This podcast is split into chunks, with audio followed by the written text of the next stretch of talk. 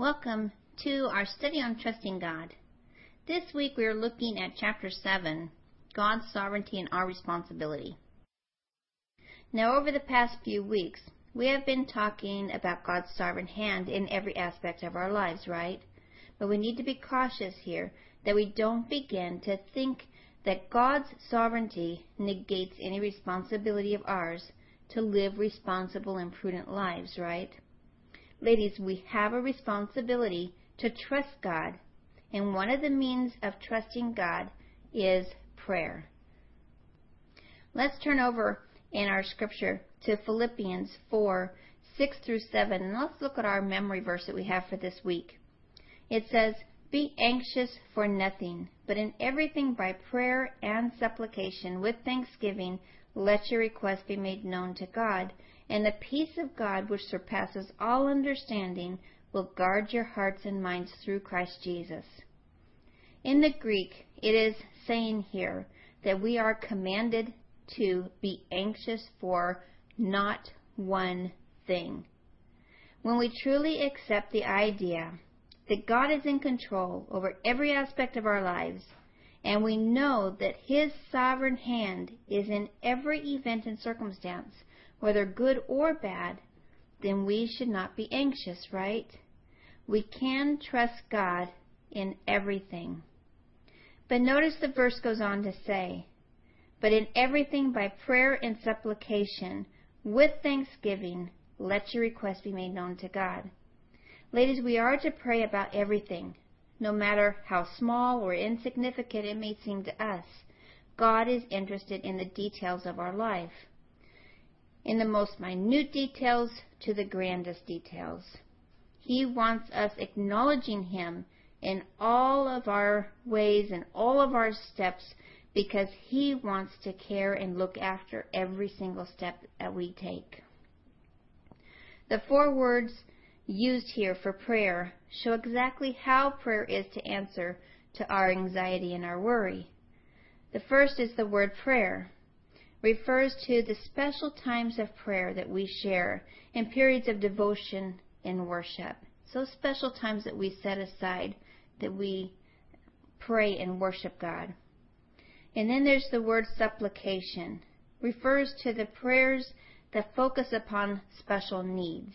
It's those times that you feel that really deep, intense need to call upon the Lord, and you just fall to your knees and you pour out your soul to Him. And the third word is thanksgiving. Now, this means that we are to thank and praise God for all that He is and all that He has done for us. And then the fourth word is request which means specific and definite requests. Now, our prayers, when we're praying, are not to be general, but specific. We are to lay before God exactly what is needed. The Lord wants us to ask specifically, but notice that He will answer according to His will. There's a verse in the Old Testament that shows in the original language that the Lord is actually, it shows He's bending down His ear because He wants to hear us. That's the type of loving God that we have. Scripture tells us here that we are to pray in everything, right? All day long, as we are walking and we're moving about our daily affairs, we should be communicating with God every second of the day, we should be aware of His presence. And then the verse goes on, and it says, And the peace of God, which surpasses all understanding, will guard your hearts and minds through Christ Jesus. So as we're walking, ladies, in prayer, in fellowship with God, God infuses us with His presence and His perfect peace. Jonathan Edwards, who is the greatest preacher and minds of the 18th century, said this. He said, Prayer is as natural an expression of faith as breathing is of life. This is how natural, ladies, prayer should be to us Just as natural as you breathe, it should be the same as your prayer life. Prayer assumes the sovereignty of God. If God is not sovereign, we have no assurance that He is able to answer our prayers, do we? Our prayers would become nothing more than wishes. But while God's sovereignty, along with His wisdom and love, is the foundation of our trust in Him, prayer is the expression of that trust. So we see that one of the means of trusting God is through prayer, right? So let's look at Nehemiah chapter 4 and let's look at verses 6 through 9. It says, So we built the wall, and the entire wall was joined together up to the half its height, for the people had a mind to work. Now it happened when Sanballat, Tobiah, and Arabs, the Ammonites, and the Ashdodites heard that the walls of Jerusalem were being restored and the gaps were being to be closed, and they became very angry. And all of them conspired together to come and attack Jerusalem and create confusion. Nevertheless, we made our prayer to our God, and because of them, we set a watch against them day and night. Notice in verse 9 here, it says, Nevertheless, we made our prayer to our God, and because of them, we set a watch against them day and night. Now, Nehemiah reflects God's sovereign plan to rebuild Jerusalem. Yet it repeatedly shows Nehemiah preparing strategically, positioning the army, the people, and making sure that they were armed and ready. They prayed, recognizing God's sovereignty, and posted a guard, recognizing their responsibility. Ladies, there is no contradiction between praying and God's sovereign control. We pray for protection, right? For travel mercies when we're on the road. But we also need to put on our seatbelt and drive responsibly, don't we? We pray for healing and health concerns, and yet we go to the doctor and receive medical treatments. God uses the circumstances in our lives to accomplish His will. God's sovereignty does not negate our responsibility to pray, but rather makes it possible to pray with confidence. Just as God's sovereignty does not set aside our responsibility to pray, it also does not negate our responsibility to act prudently. Now, to act prudently in this context means to use all legitimate biblical means at our disposal to avoid harm to others, to ourselves, and to bring about what we believe to be the right course of events. For example, let's take David. David continually evaded Saul, while Saul was determined to kill him, right? David had already been anointed to succeed Saul as king, as we see in, in 1 Samuel 16:13. And as we have seen in Psalms 57:2, David was confident that God would fulfill his purpose for him. Yet David took all the precautions he could to avoid being killed by Saul, right? He hid from him and took every precaution he could to keep away and keep out of his sight so that he wouldn't die.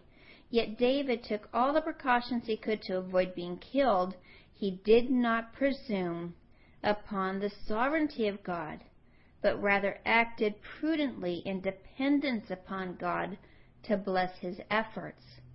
So here we have David who is hiding, he's running from Saul, trying to keep his distance. Now he could have just said, Okay, God, you've already anointed me to be the next king, so I'm going to trust you not to allow Saul to kill me. But no, he prudently acted and asked the Lord to bless his efforts. Then we have Paul. Paul's life was an illustration of prudent action. Paul's trip to Rome, for example, and the shipwreck that occurred on the island of Malta recorded in Acts 27, Paul not only trusted in the sovereignty of God, but he had an express revelation from heaven that no one would be lost in this shipwreck. Now, Paul took prudent action to bring about that which God, by divine revelation, had already promised would certainly come to pass. He did not confuse God's sovereignty with his responsibility to act prudently. When God revealed that he would deliver Paul and all of his shipmates, Paul trusted God, didn't he? And his promise of deliverance. But Paul didn't passively expect God to do the work. He acted accordingly to let those who were there know to keep the men from leaving the boat. You remember the men were getting panicky and they were going to jump ship. And so Paul had to go and let them know that he had a word from the Lord that everybody would be safe. And then he went to the centurion and told him, These men are getting ready to leave. You need to stop them because they need to be on the ship to be safe. So he acted prudently. Paul did not consider God's sovereign purpose a reason to neglect his duty, even though in that instance God's purpose had been revealed to him from an angel from heaven. Now, in our own circumstances today, we don't know what God's sovereign purpose is in a specific situation. We should be even more aware not to use God's sovereignty as an excuse to shirk the duties that He has commanded in the Scriptures.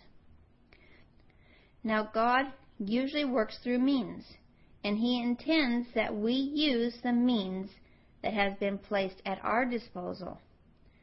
You remember the story of a man in the water drowning, and a boat comes by and throws out a life rope to help bring him in. But the man refuses and he says, Oh, no, thank you. God is going to save me. And so the boat leaves. And then pretty soon he's floating in the water, trying to grasp for air, and if another boat comes by and they throw out a life rope and he refuses again and he says, No, the Lord is going to save me. I know it. I'm trusting him to save me. So that boat leaves. Well, to make a long story short, he ended up bobbling in that water until he couldn't stand it any longer and he drowned. Well, when he got to heaven, he asked God, he says, God, why didn't you save me? I was trusting you to save me. And the Lord said in response, I sent you two boats, but you refused my help. Now, this is just a story, right? But it gets the point across that we need to use whatever is at our disposal when the Lord is giving that. We need to be able to use that. That might be the very means that God protects us, right? Well, let me tell you about a real life story. Daryl Gates, who was the chief of police in Los Angeles during the 1990 riots that tore apart much of the city, spoke at a Christian men's breakfast that my husband had put together. Now, as Chief Gates spoke to these 500 men, he mentioned the fact that I think is a great example for our lesson today. He used an illustration of a police officer who was on duty. And he had all of his gear. He had his baton, he had his gun, his bulletproof vest, all with him. Now remember, this was a time when there was a lot of gang activity was happening around them. And the police officer ended up getting shot that day. Well, had he had his bulletproof vest on, he would have been alive to this day. But the police officer didn't have it on. He believed enough to have the vest with him, but he didn't take the step of putting it on.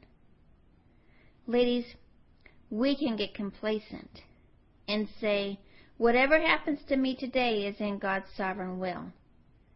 But we have a responsibility to be prudent We need to use every means we have to prevent something bad from happening. It may be the very thing that God uses to protect us. Just like that bulletproof vest could have saved that police officer's life. We should be even more aware not to use God's sovereignty as an excuse to shirk the duties that He has commanded to us to do in Scriptures. God usually works through means, and He intends that we use the means that He has placed at our disposal. There's a saying that says, I would be a more responsible person, but I'm not responsible for the things I do. See, God created me an irresponsible person, so He's responsible for my irresponsibility, and you can't hold me responsible for that. The bottom line is, I'm not responsible, God is. Ladies, this is not the right attitude to take, is it? We need to make sure that we don't use God's sovereign hand in our lives as excuses for our shortcomings. Prayer is the acknowledgement of God's sovereignty and our dependence upon Him to act on our behalf. Prudence is the acknowledgement of our responsibility to use all legitimate means. We must not separate the two. An example of both prayer and prudence is Gideon. Now, what a faith Gideon had. In just a brief time, Gideon's faith had grown well beyond expectation, grown from weak, wavering faith to an astounding faith. Judges 7 gives us the account of how he had an army of 32,000 and was to go against an army of 135,000. Now 22,000 of his men left out of fear, leaving only 10,000. Out of that 10,000, God gave Gideon instructions on how to pick the final amount to fight. It was a matter of trust to go against 135,000 trained soldiers. Now the soldiers were to gather at the creek and refresh themselves. Gideon was to separate those who cupped their hand with their hands and lapped the water like a dog, and those who knelt and drank with their mouths in the stream. He was to choose the ones who cupped the water. Now, this is a picture on your screen here of an actual site that they believe in Israel where Gideon's army actually went and got the water. Now, there were 300 men who cupped the water with their hands. And there's 9,700 of them knelt down on their knees and drank. So, you get it. 9,700 soldiers were sent away, and they kept the 300 soldiers who cupped their hands. Now, this was a particular way of cupping, could indicate that there were more alert and ready for the conflict, right? They were standing still on their feet, just cupping their water, getting ready in case an enemy attacked. And so you have to remember at this time the enemy was camped only about four miles away, and they were bound to have spies around that were keeping their eye on the Israelite army. So for them to be able to cup their hand showed that they were more alert and they were ready. So the reason for this de- decrease was to glorify God in their victory. Can you imagine? A lot of times when soldiers fight, they will come along and they fight, and then when they win, who gets the credit? They do, right? Well, when you have 300 men standing against an army of 135 trained soldiers, who's going to get the credit? Naturally, God is. There's only one way that that could get victory. This is the faith that God wants us to have. Strong faith, absolute trust, believing the impossible and refusing to be moved by doubt or question. We must depend, ladies, on God to do for us what we cannot do for ourselves. Think about the farmer. He must have used all of his skills, right? He has his skills, his experience, his resources to produce a harvest. Yet he is utterly dependent upon God to control nature so that his crop will grow.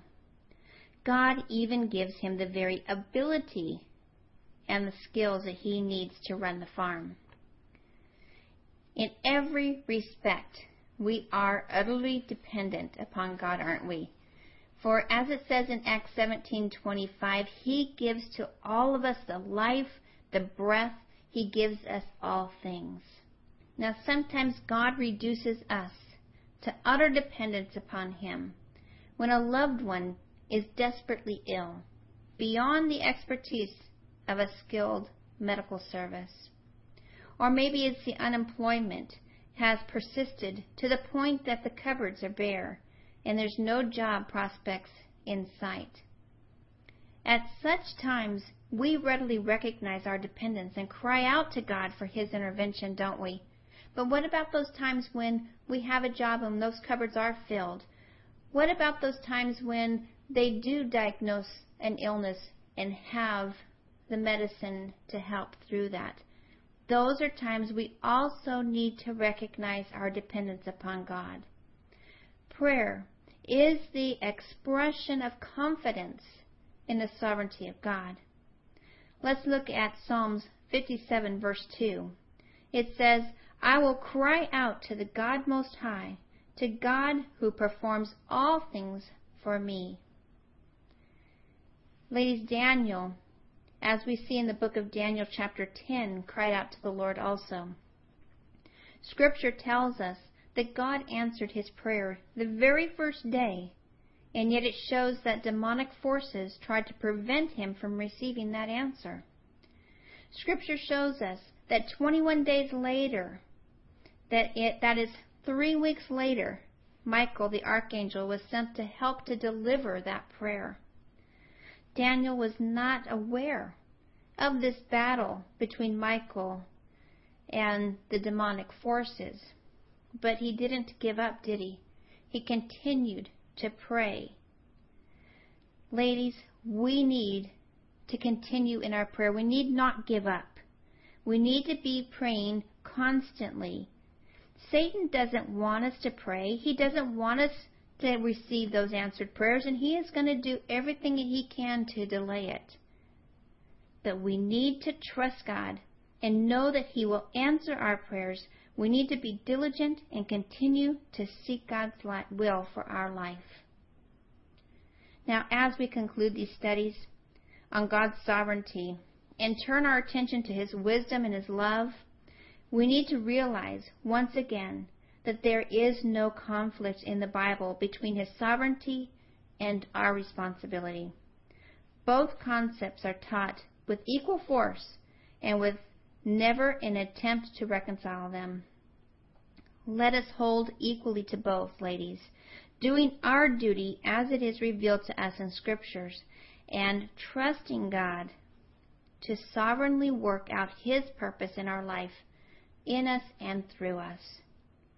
Proverbs 16:9 says, "A man's heart plans his way, but the Lord directs his steps."